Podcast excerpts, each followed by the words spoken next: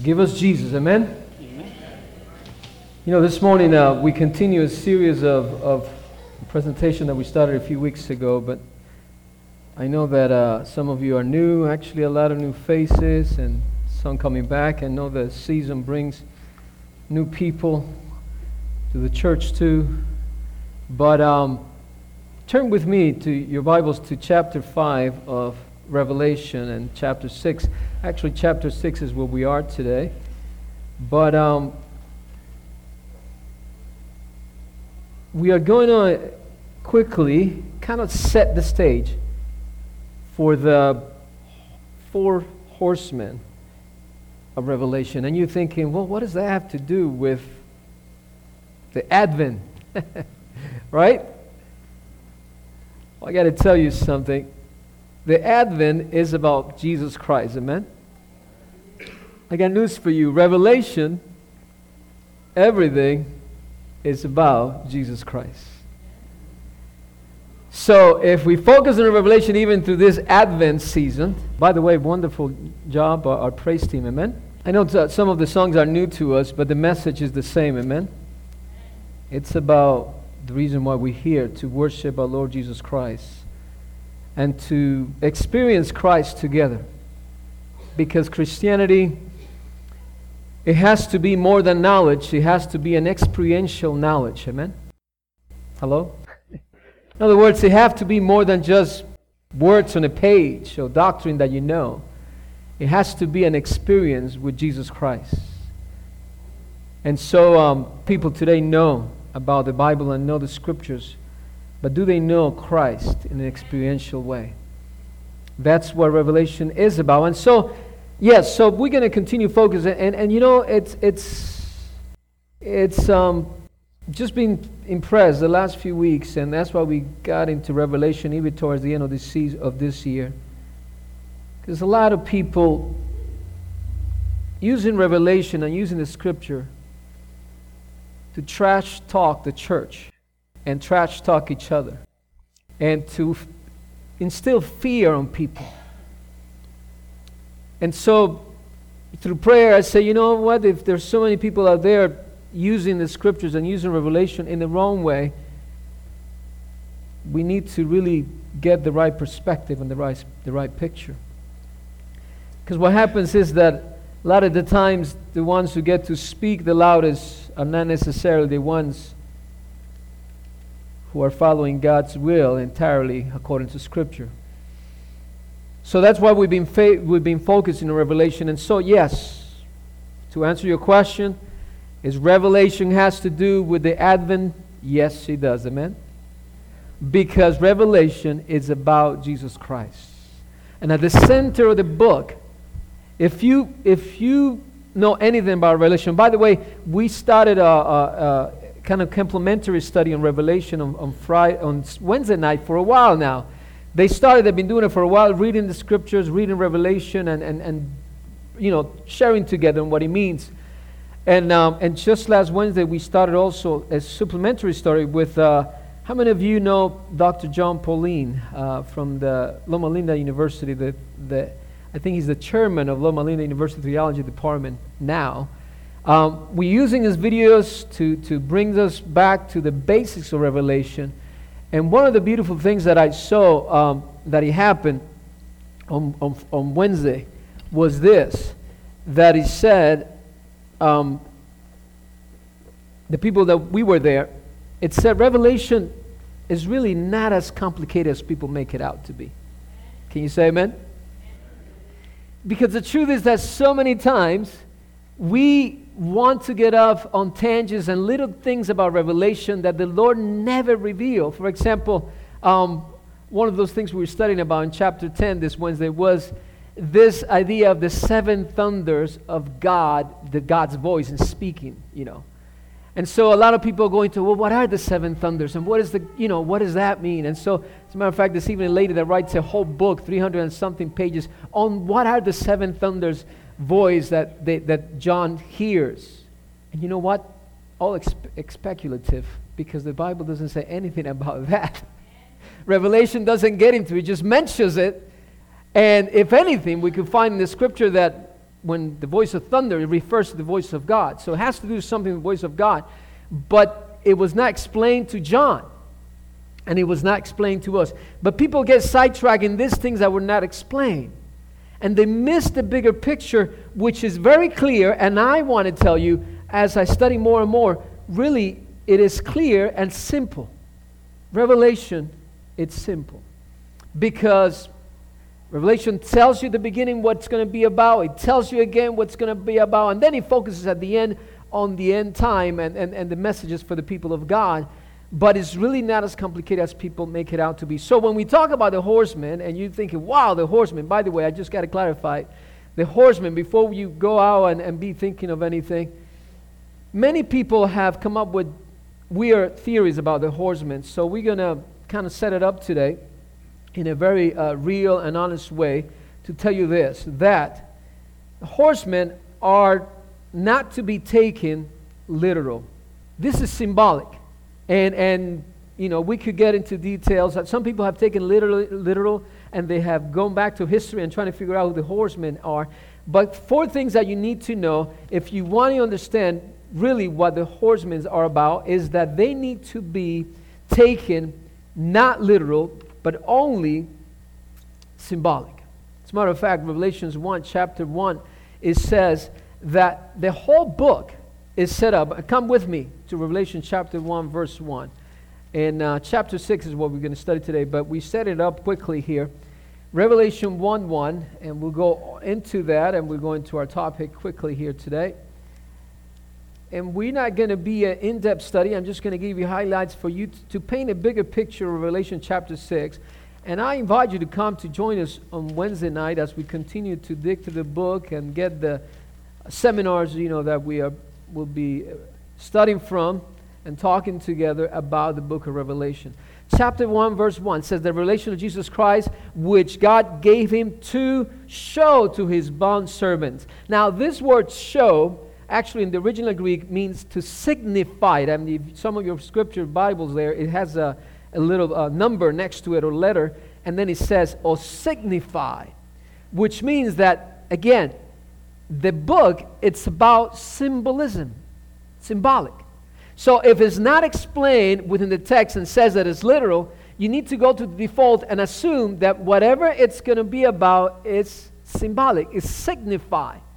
And there's a lot of symbols and signs in Revelation that, again, if the, pro- if, the, if the writer, John, doesn't explain that it's to be taken literal, you need to go by default and understand that it must be taken as a symbol to signify what the message is. So they're not literal, the horses are symbolic. Another clue on why they need to be taken symbolic is in chapter 4 and 5 if you read chapter 4 and 5, and by the way, we've been talking about chapter 4 and 5, when the, sh- the focus of John goes from, from earth to heaven, right? Chapter 4. And in this chapter 4 and chapter 5, we see that a lot of the language there is really symbolic too. I mean, we find, uh, you know, beasts that are full of eyes and, and you know, and, and, and, and, and the elders, and, and, and it's talking about the heavens, you know, and the throne of God.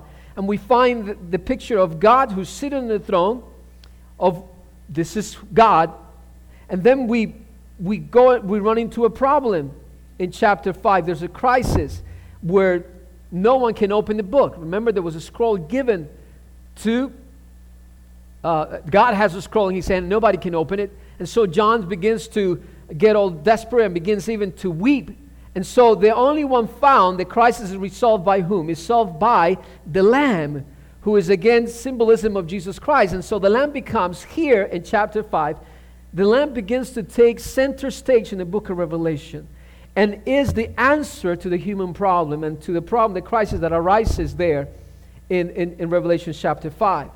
And so a lot of this language is symbolic, referring back to heaven. And so we must take that also, that in the context of chapter 4 and 5, then we need to understand that chapter 6 can all of a sudden become a literal and start describing kingdoms and people, you know, and things that are going to happen in a specific way. And finally, as we think, and we're going to quickly try to set up it up for you this morning a little bit more in depth, when you take a symbolic, the horseman, then things make sense. In other words, it makes more sense to look at those at the horsemen of Revelation chapter five, 6 as symbolic, and then things begin to make sense. And I think I, I, I kind of forgotten about my, um, yeah, there you go. If we could get this. No? Am I? All right, that's good. And that's the context we've been talking about of chapter. There you go. Am I? Am I doing it? No. Oh, it needs to turn it on, I guess. we go. Okay, yeah. there you go. So that, that's kind of the setup we were doing on chapter on chapter four and chapter five. Let's get right into today's um, chapter six, verse one, and and and verse two. Let me pull out my outline notes here. I have a whole bunch of notes here that I've been doing. All right, so chapter 6, we find that is the Lamb takes a book, right, and begins to open the seals. And so this scroll, this book that's been given to the, I mean, that God has in his hand is sealed. And, and in previous weeks, I mentioned quickly to you that when something is sealed, you can't really reveal, it doesn't reveal the, uh, what's inside. And so as the Lamb takes the book, the scroll, the scroll, then it begins to break every seal. Now, the seal, as, as the next seven seals, the seals do, does not reveal the message that is inside of the scroll, right? It's just leading towards the final revelation when the message of the scroll is going to be revealed. So every seal will be taking us closer to the revelation of what's in the book, but it's not what's in the book. Every seal is just getting us ready to hear or to get ready for what is in the book. Quickly, and, and I need to mention this so that we know. In Revelations and in the New Testament, a lot of the New Testament writers, especially John also, use a lot of the Old Testament, right? And only as we know more of the Old Testament is that we understand more of Revelation. As a matter of fact, every reader that is listening first century reader that is looking at the letter of John, the Revelation, they are very familiar with the Old Testament. So to them, this was common. This was common knowledge almost.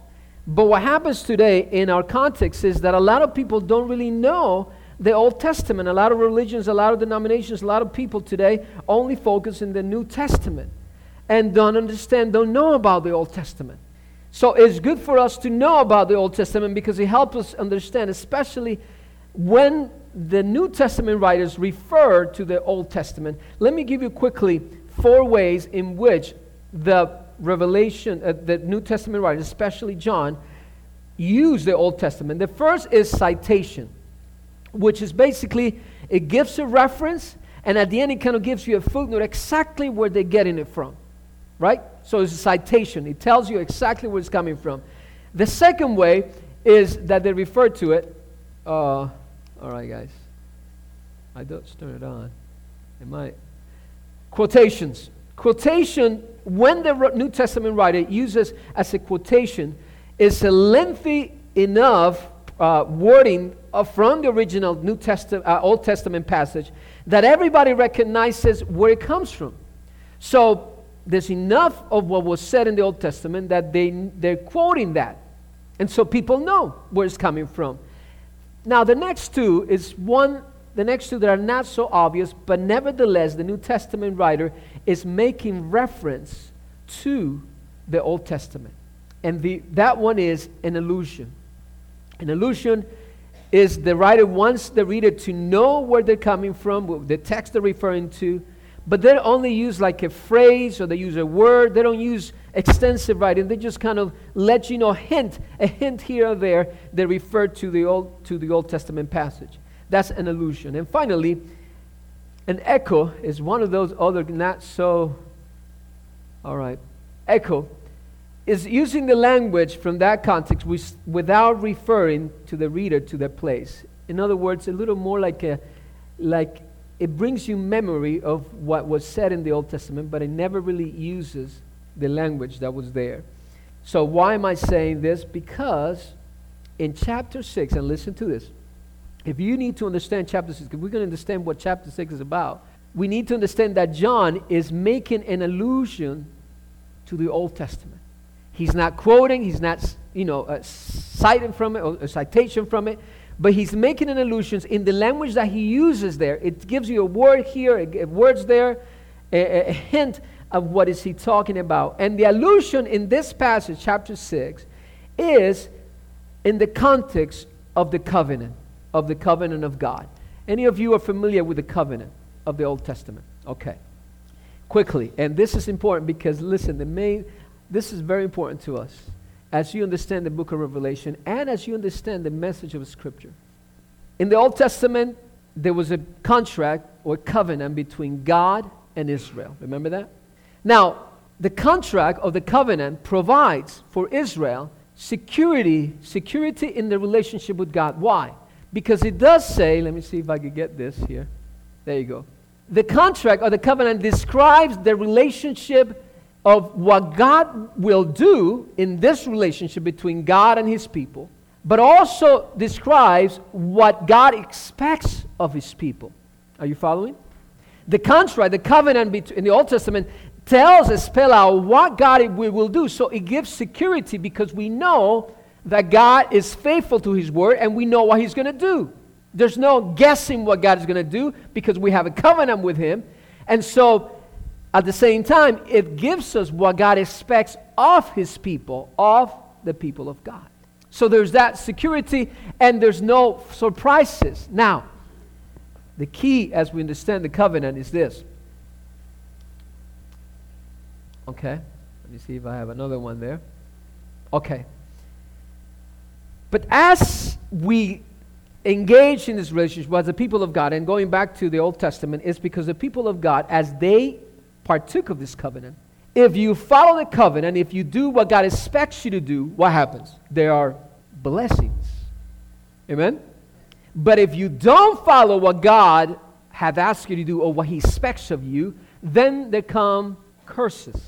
And I'm not going to get into where it is, but if you go back to Leviticus chapter 26, Deuteronomy, it's all spelled out there for you. We're just going to go back to Revelation for the purpose of being able to cover a little bit here. But this is important, folks, because people don't understand this. If you claim that you're a follower of Jesus Christ, you are in a covenantal relationship with Christ. Amen? And we're going to, you know what, I think maybe I'm jumping ahead of myself a little bit here. But, but, but this is important. This concept of the covenant is important because God has spelled out for his people what he expects of them and how he's going to act. And there are rewards and there's consequences. Now, those consequences were given to us not as punishment only, but they're actually there to try to entice us back to God. In other words, when the people of God do not follow or are not faithful to the covenant, then God is trying to get their attention back, and that's what the consequences come about. It's not a consequence of only just, oh, you deserve this and you, God is punishing you for it. Not for the people of God. God reacts like that for those who are not with Him. But for His people, the role of these consequences is not for punishment, it's for, for, for God to get your attention back and get you back into a covenantal relationship with Him. Do you understand the difference? Because there's a difference, folks. There's a difference. It's, this is not salvation by works. This is not legalism. And I think this is where people get a little bit sidetracked. They think that this idea of the covenant is to be legalistic. No. Is that if you are in a relationship with God, then you want to preserve that fellowship and you do what God expects you to do. Amen? And, and that's what the rewards and the consequences are. But, well, let's go quickly and, and, and let's read together Exodus chapter 19, verse 5 and 6, so that you and I are clear about this covenant set up here for Revelation chapter 6. If you have it, you could read it for us quickly. Exodus chapter 19, verses 5 and 6. Anybody has it? Go ahead. This saved me a little bit of saliva and let me. Revelations 19, 5 and 6. Okay, I'll read it for you. Just got to drink a little more water. He says, Now then, if you will indeed obey my voice and keep my what? My covenant. If you keep my covenant, then you shall be my own possession among all the peoples, for all the earth is mine. And you shall be to me a kingdom of priests and shall be to me a kingdom of priests and a holy nation. These are the words that you shall speak to the son of Israel. Amen? So listen, in the Old Testament, this covenant relationship, this contract that God has with his people, God is supposed, he wants to make Israel a nation of priests. And they're supposed to be God's ambassadors and God's priests to the rest of the world. Now, I ask the question, did this actually took place? Was it fulfilled? The answer to that is no. Israel continued time and time again walking away from this covenantal relationship with God. And they never became, to the full extent, the people that God wanted him to be. So this did not happen. As a matter of fact, let's go back uh, just to give an example. First Kings chapter 19, and, and it's right there. And then we'll, we'll go back to Revelation and wrap up together our, our time on this book, just setting up for the next time we meet on these four horses. And I'll give you a little bit quick on the four horses. Um, First Kings chapter 19. You remember Elijah and the people of God come to a standstill. Chapter 19, verses 14 and, and on, it says, Then he said, This is uh, Elijah, I have been very zealous for the Lord, the God of hosts, for the sons of Israel have forsaken your covenant Turn down your altars and kill your prophets with the sword. And I alone am left, and, this, and, and they seek my life to take it away. This is who? Elijah, right? So he's fearing for his life, and he claims, listen, he says, the people of God have forsaken God's covenant, and he says he's the only one left. As a matter of fact, that's interesting because um, that's kind of our human perspective. A lot of times we think that we're the only ones left, faithful to God. Everybody else is going to hell. But we are the only ones that, you know, we're the only ones. And, and this is Elijah. Elijah is saying, eh, God and, and Elijah is having this conversation, and he says, you know, God, your people have, have failed you. And you know what happens later because then God tells Elijah, hey, I got news for you. There's some other people that have been faithful. And then God brings them together. And by the way, that is God's pattern all through history. When the people of God thinks they're alone? Hello. Somebody talk to me now. When the people of God think that they're the only remnant, they're the only one serving God, and the rest of the world is condemned, the Lord says, I got other people that are serving. It's interesting because in this, the people, but here in Elijah, Elijah feels that human institutions fail God, have failed God, but God still has this covenant relationship with his people. Amen? Never mind if the people of God have failed, and, and, and the truth is that what Elijah is describing is true. Israel have forsaken the covenant. They were not living up to the covenant. They were not doing what God wants them to do. He was doing it, but the people have killed the prophets. He's not lying, right? It's true. So the human institution of the nation of God had failed God. But God still has this contract with his people. Amen? Because God is faithful. And so he proceeds to tell Elijah, and by the way, let me give you this. I heard this, and, and I think this is something that we must apply here. N.T. Wright writes a book that is called Simple Christians. Simple, Simply Christian.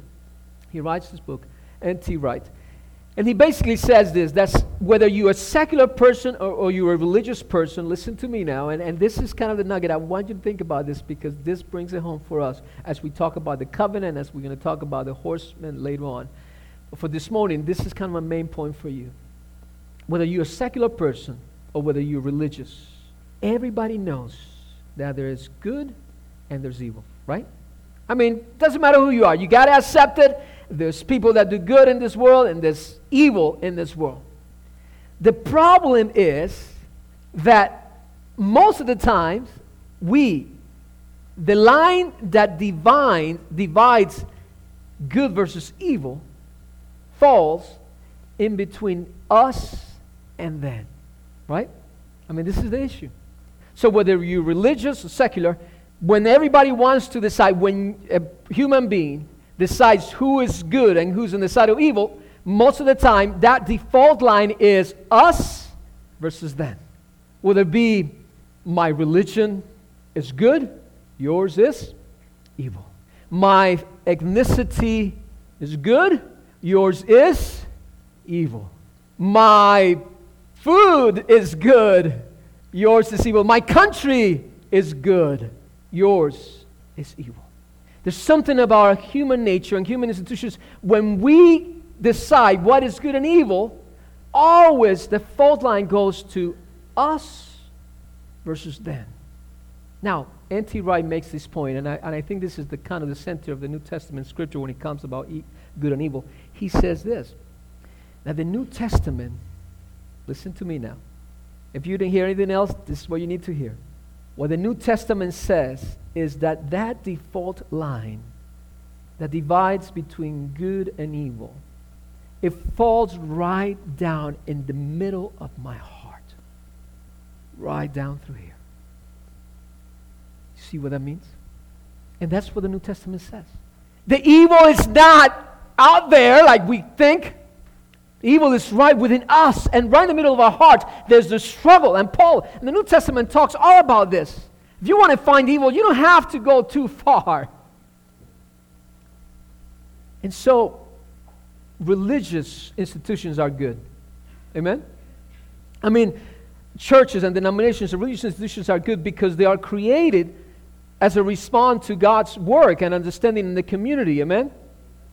But as you look through history, we must realize that a lot of the times religious institutions begin to make this line of good versus evil, and we think that us, that we're the good, and they are the evil. They lose tra- sight of, of God's original intention to why we came, we came into existence in the first place, which was to become these priests and ambassadors for God, for good to the world. Let me wrap it up with Galatians. And, and, and, and this is the text we're going to finish on Galatians chapter 3. I think, um, yeah, just going to leave it here for you. Galatians chapter 3. I had that one picked here. And in Paul, we believe that Paul writes the book of Galatians. Okay what is going on with my chapter 3, verse 26 and 29. So this, this importance of us understanding the covenant relationship that, we, that the people of God has with God, we already kind of covered the Old Testament perspective on this, but in the New Testament, this is what, it goes back to this covenant relationship with God. In chapter 3, verse 26 and 29, this is what he says. For you are all sons of God through faith in Jesus Christ. Amen? For all of you who were baptized into Christ have clothed yourselves with whom? With Christ. There's, either, there's neither Jew nor Greek, there is neither slave nor free man, there is neither male nor female, for you are all one in Christ Jesus. And listen to this, verse 29.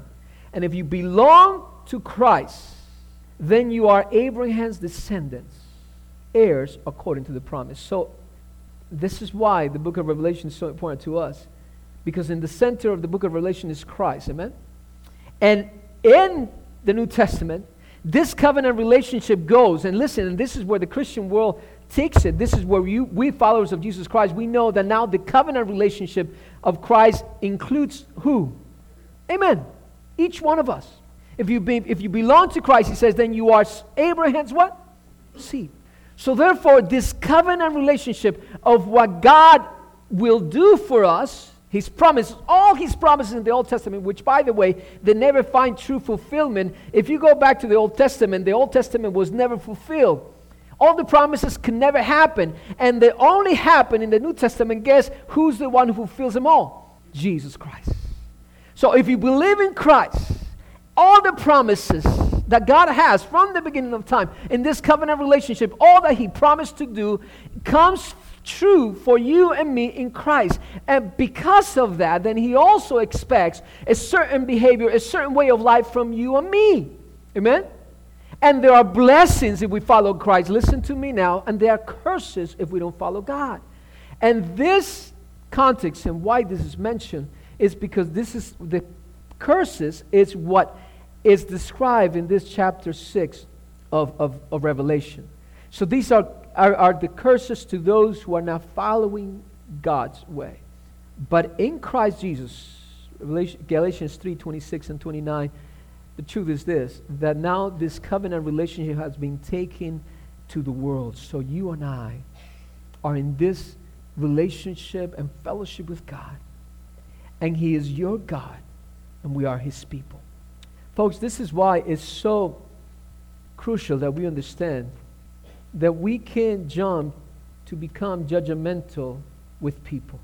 Like, you know, begin to decide who is right and who is wrong. I mean, we follow God in our ways, and God gives us the wisdom that we need. And the more we spend time in the scripture, the more we know His ways. Amen? Right? I mean, if it's all there, how to live in Christ, it's all in the scripture. So if we want to know more, we need to understand that we need to get more into the Word of God. But there are people who are being faithful to God today, even if we think that we're the only ones left. Now, what does that mean to us? The bottom line, and, and let me wrap it up this morning. And, and I, I invite you to come to join us on, uh, on, Re- on Wednesdays too. We're going to continue following this theme of, of Revelation. I think we're right now in chapter 11 to uh, chapter 10, we covered last time. Because the book of Revelation gives us a perspective of this covenant relationship with Christ and what he means for us in the end time. And I don't know about you, but I know everywhere we look, the signs are there. Amen? Even if you look at within the church and outside of the church, it seems that strife and, and judgment and leaving the church and, and people going to and fro and not knowing who they follow, they seem to be following men instead of following Christ.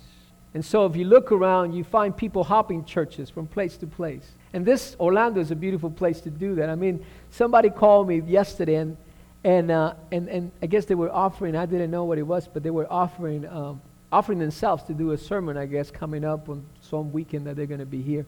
I'm praying about. it. I got to check the guy out. But anyway, the the thing is that he asked. He said, "Well, I want to know if you if you if your church is the place where I want to go, where I, I need to be on that weekend expert." And I said, "Well, it depends what you're looking for. There's so many churches in Orlando."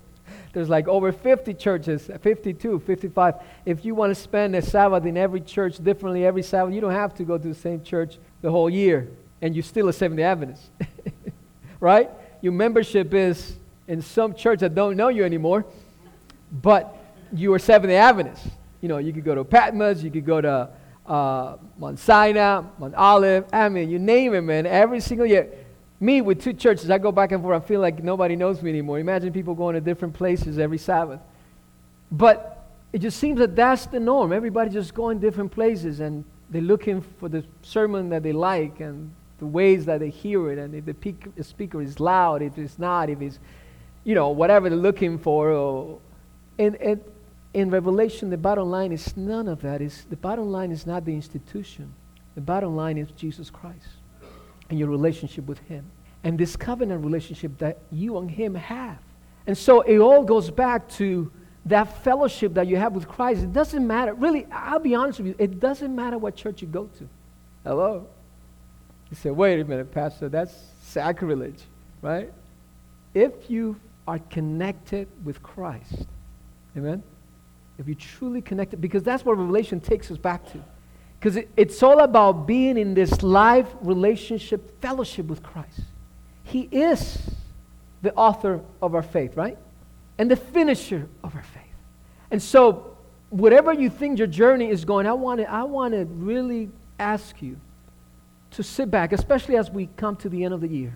I know we, things get fast. You know, tonight, tonight I want to invite each one of you if you want to stay for potluck, I think uh, Sister Lana, I just saw her. She was calling people to help her out. So we have lunch for you. We're more than glad to have you share with us. But tonight we have a special uh, visiting church. One of those 52 churches is coming down here to us. They, they offered to do a special Christmas program for us. So we think that fellowship is great. Um, it's going to be a whole beautiful thing. A whole 50, 35 people are going to come and do a special program for us, focusing on Christ. Amen? And by the way, don't let this thing about if Christmas pagan or not, you know, it messed you up. I mean, the truth is, again, the institution may fail you, but if your relationship with Christ is right, that's what Christmas is about, amen? I mean, what is wrong if we use this time where everybody's talking about the Advent and, and the radio and outside and every church is program? What if we use this season to focus back on Christ? Who cares if they started, I don't know, if there's a pagan origin like so many people claim. But listen, the cross was a pagan origin too. And Jesus used the cross and turned it around to be a blessing to the world. Amen? So why do we get hung up in this little horses like, oh, yeah, the, the Christmas is just for the pagan. You guys are going to go to hell. Get off that horse, man. Use Christmas to be more effective in centering back to Christ. That's what it's all about. And wherever you are, if this covenant relationship that you have with God, you understand that you're connected, you could trust, you, are secure that you know what He's going to do for you. Amen? It's all there. Our, our God, our Jesus Christ is faithful. He came to die for us, He paid for our sins. Amen? This is why you and I are saved. Hello? And then we have the honor to live life according to what He wants us to live, not as a legalism way of being, a legalistic way of being, but because we're in this covenant relationship, we want to live like He wants us to live. So let's use this time to reassess our lives, reassess our journeys. This end of the year, I don't know about you, I get a little melancholic to start looking back at the year. I am kind of melancholic, just per se. It has to be part of the preaching thing, I think. Because you got to reflect and look back at things. And, and so you look back to the year and how do I do in my covenant relationship with Christ? Do I need to take inventory and begin to refocus on Jesus? Don't, don't refocus only on in institutions and men and humans, humans, because humanity will fail you. Amen? Systems will fail you. Denominations will fail you. But we can't use all that to start doing like Elijah was doing and say, hey, I'm the only one left, Lord. No. The truth of the matter is this that we don't see the invisible church. There's the visible church, but there's the invisible church. Those who are following God, are faithful to Him. And you and I are just part of this bigger picture of what God is doing in the world today.